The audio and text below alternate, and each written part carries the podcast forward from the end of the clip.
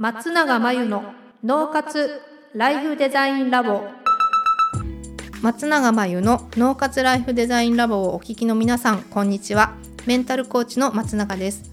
この番組ではあなたが望む人生をデザインするために脳と心の使い方を知って生かすためのヒントになりそうなお話をお届けしています。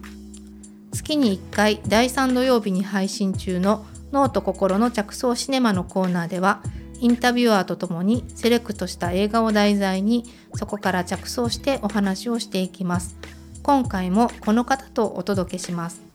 皆さんこんにちは。インタビュー担当の富田です。では今回の映画をご紹介します。タイトルは100日間のシンプルライフ。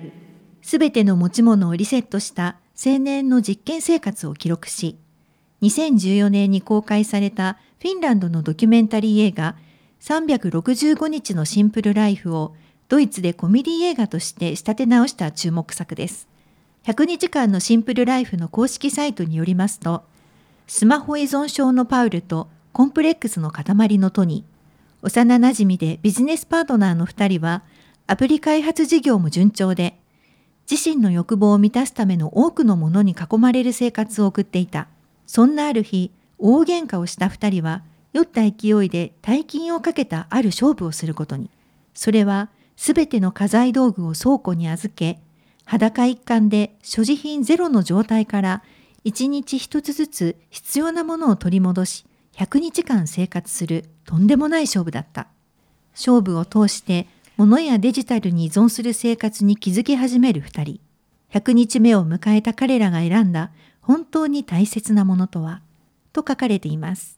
あの最近、まあ、最近というか断捨離とかも流行ってまして、うんうん、結構こういうことに興味を持つ人は多いのかなというふうにも思うんですけれど、うん、とにかくなんか楽しそうな感じがしました。私予告編を見たんですけれど、うんうんうん、ちょっとゲーム感覚で面白そうな感じだなっていうふうに思いましたけど、うん、なんかこの映画って、はい、なんかもともとなんか365日のシンプルライフっていう、ええ、どこだっけ？フィンランドかなんかの、はいはいなんか実話を元にした映画があるんですって。一人の青年が実験的にシンプルライフを送る様子を追ったっていう、うん、で私はそれは見てないんですけど、はい、それが元になっていてそこから多分着想して、うん、今回のこの映画はドイツでもうコメディ映画化してるんですよ。あそうなんですね。そうそうだから、はい、この、えーと、今断捨離とかミニマリストとか、シンプルライフとか、はい、ちょっとよく聞くようになりましたけど、ええ、それをエンターテインメントの要素をふんだんに盛り込んで、はい、笑いながら考えさせられるみたいな映画なんで、はい、なんかテンポもいいし、ええ、すごい映像も綺麗だし、えなんかこう軽く向き合える感じ、はい、でした。あそうなんですね。あの中にこう2人出てきますよね。スマホ依存症のパウルとコンプレックスの塊のトニー。うんこうスマホ依存とかですね、ものにこう囲まれる生活って、うん、今の人たちすごく共感できる部分もあるんじゃないかなと思うんですけれども。うんうんあのこのスマホ依存の主人公って実は自分が開発したアプリで買い物依存になっちゃってるの。はい、あそうなんですか？それも面白いんだけど、はい、あのこれすごいデフォルメされてるけど、はい、でも私たちも普段日常的に、はい、あこういうことあるなっていう感じで、よくありますね。なんかやっぱりスマホで買い物しやすくなったからもうポチポチポチポチってやると思うんですけど。あのあるあるな感じがデフォルメされてますよね。えー、そうですね。アマゾンで一個買うと次おすすめされちゃうと欲しくなっちゃうみたいなことはよくありますね。ありますあります。えーそれでついついこう物が増えていってしまうということはあるんですけれども、うん、あの最近あのコロナで長期のどこか旅行に行くってことはないんですけど、うんうんうん、都内でちょっとずつこうホテルに泊まったりする時に、うんうん、泊まる時はそれほど物が多くなくてもいいんだよねって思うことがあるんですよね。うん。うん旅行とかもそうじゃないですか、はい、そんなにいっぱい持っていかないですよね。そうですよね。あと思ったのが私入院した時に、はい、スーツケースどころか入入院した時ってベッドの横に、なんかキャビネットみたいなのが1個与えられて、はい、引き出しと、はい、あと戸棚の上の部分になんかちょっと入れられてみたいな、えええ。それに住む分で全然生きられるわけですよ、まあ、うん。ベッドがあって食事が出て、うん。トイレとかシャワーとかできて。はい。パソコンとかも別に病院も持ち込めるから入院してる間も、うん。これでこんなに生きられるって、入院してる時とか旅行中ってびっくりしません？なんかびっくりしますね。こんだけで足りてるじゃんみたいな。家帰ってきて、はい。あれ？こんなに物があるみたいな。急にすごいものに囲まれてることに気づくっていうことありますよいね。や本当ありますね。もうクローゼットから出てる服とかを見るとげんなりしますけど。なんか富田さんの中ではい。これは捨てられないとかああります、物自体捨てるのってどうですか？あのもともとあまり物を持ちたくないあの考え方なので、うん。できるだけ捨てたいというのはあるんですけれども、うんうん最近あの捨てるだけじゃなくてやっぱり売るっていう方向にですね、あ考えがいってしまって、ーうんうん。そうするとなかなかその時間が取れずにどんどん物が溜まってくるということがあります。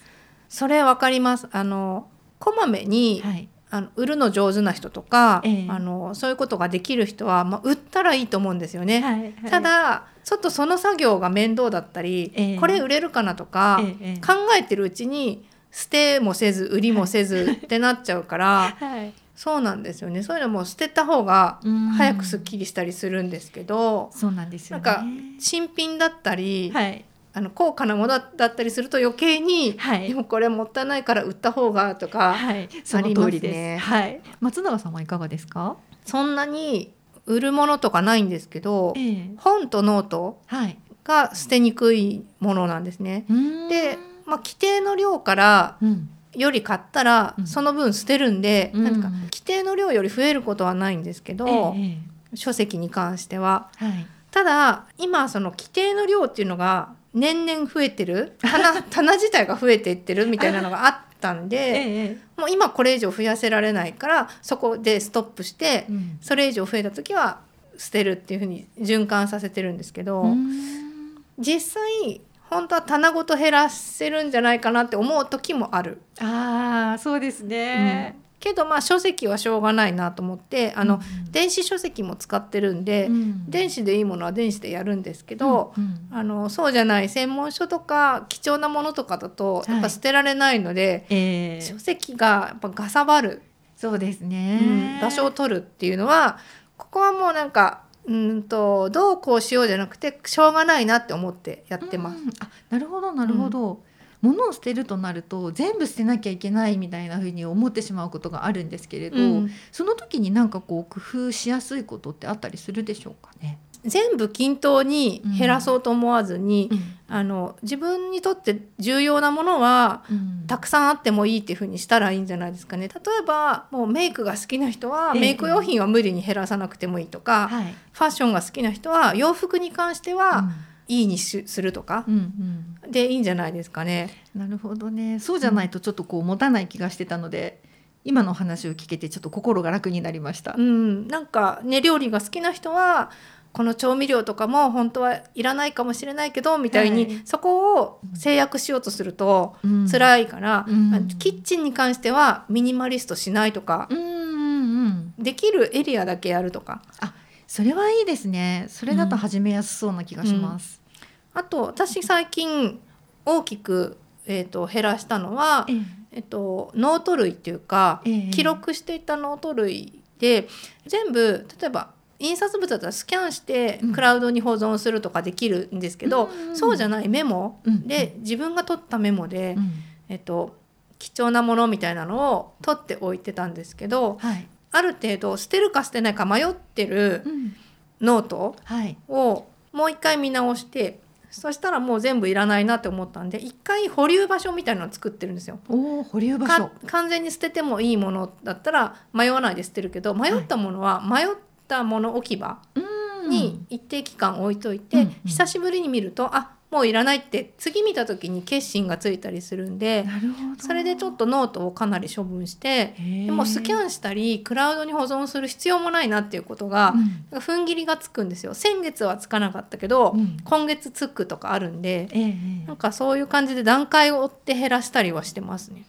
あ段階をやり方もありますうね。ん。この捨てるっていう、まあ、ものを減らすって言った時に、うん。まあ、いろんな今教えていただいたようなやり方もあると思うんですけれども、うん。この映画の中でこうやられてるのは一旦全部なくして一つずつ必要なものを取り出すというそう100日間ね、はい。1日1つだけ。そうですよね、買い物も禁止です。あ買い物もダメなんですね、今ある中で一つずつを選んでいく。そうそうなんかそのやり方もなかなか普段できないので面白そうだなと思いました。本当そこまで考えると本当に必要なものってうん。どっからかなってね。多分身の回りのまず多分あの衣類とかね、はい。清潔にするグッズとかね、はい。そういう身だしなみのものとかが、はい。多分最初に必要であとは寝具とかええ。パソコンとかね、かなーってなってくると思うんですけど、この主人公2人は最初にすっぱだかにされるのでパンツも履いてない状態から始まりますよね。そうこの2人は1人がはい。多分監督さんもやってんのかな、うん。えのね、ええ2人ともなんかイケメンなんですよ。イケメンというかな、はい。あのタイプが違う2人の青年なんですけど、はい。すっぱだかになって2人でなんか、ドイツの街の中を走るシーンがあって、はいあの結構すっぱだかのシーンとかもあるんで、はいそれも見どころかなと思ってます。そうですね。うん、なんか一つしか取れないとなると本当によく考えてすごい考えますよ。今お話ししてて私がいつも買うもので多くなってしまうものが日用品でうん、大量に買うと安くなるって言われると買っちゃうんですよね。そっか。そのものが多いことに今気がつきました。えストックするってことですか？そうですね洗剤とかも？あそうですそうです。あああ全然ないわ。本当ですか？うん。あのなくなってからじゃないと買わないから。ストックしないんですよ。洗剤も同じ洗剤の詰め替えを買うし、はい。今日なくなるっていう日に買いに行ける場所にドラッグストアあるし、9時までやってるし、ええ。なんか今日なくなって困るのってトイレットペーパーくらいなんですよ。ああ言われてみるとそうですね。最悪目の前のコンビニで買えるんでえええ別にドラッグストアの方が安くてえもうん。それのためうんにどうこうしないっていうかうん必ずなくなったらしか買わないのでなるほど。しかも例えばロールが残り2個になったらホええワイト,、えっとホワイトボードに書くみたいになってるからうちのシステムだと、はいはい。夫とどっちかが気づいたらはい書かれていくから、うんで買い物に行くチャンス週1回、うんそのものだけ買えばいいので。なるほど勉強になります。余計なものは買わないことにはなってますね。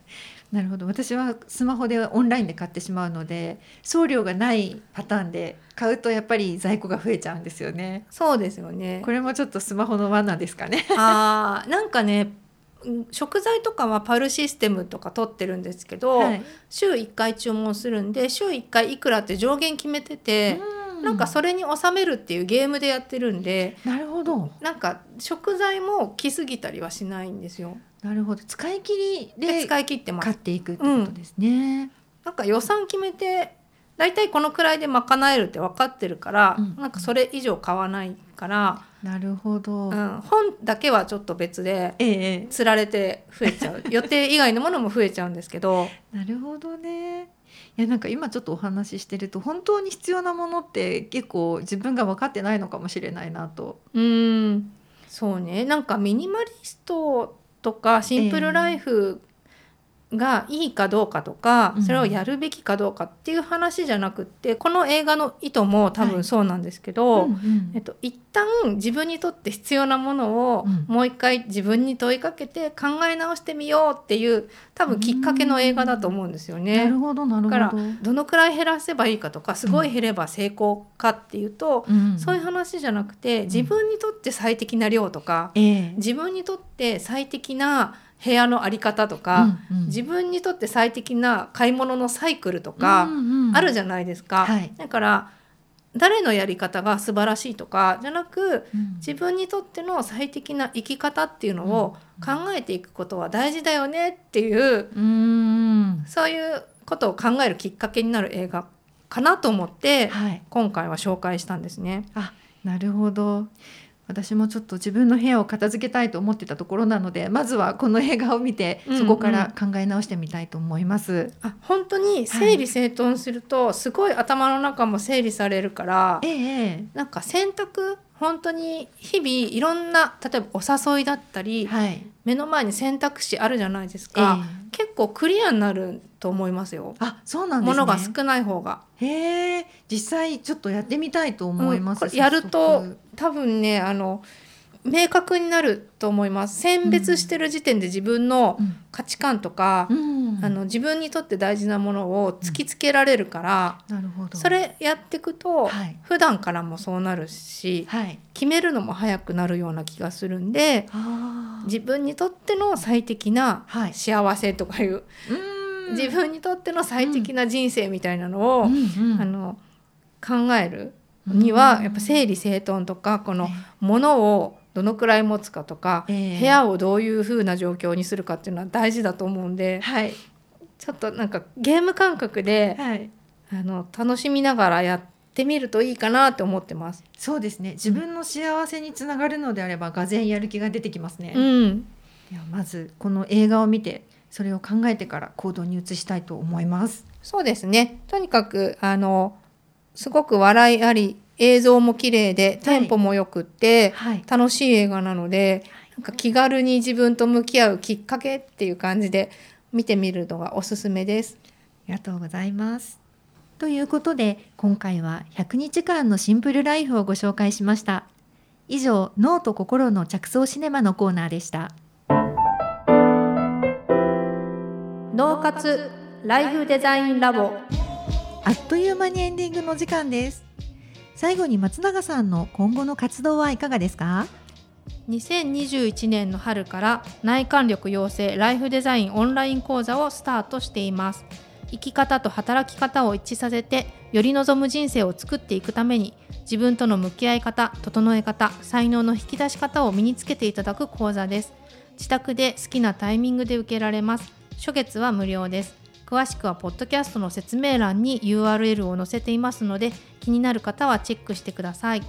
それでは次回の脳活ライフデザインラボでお会いしましょう。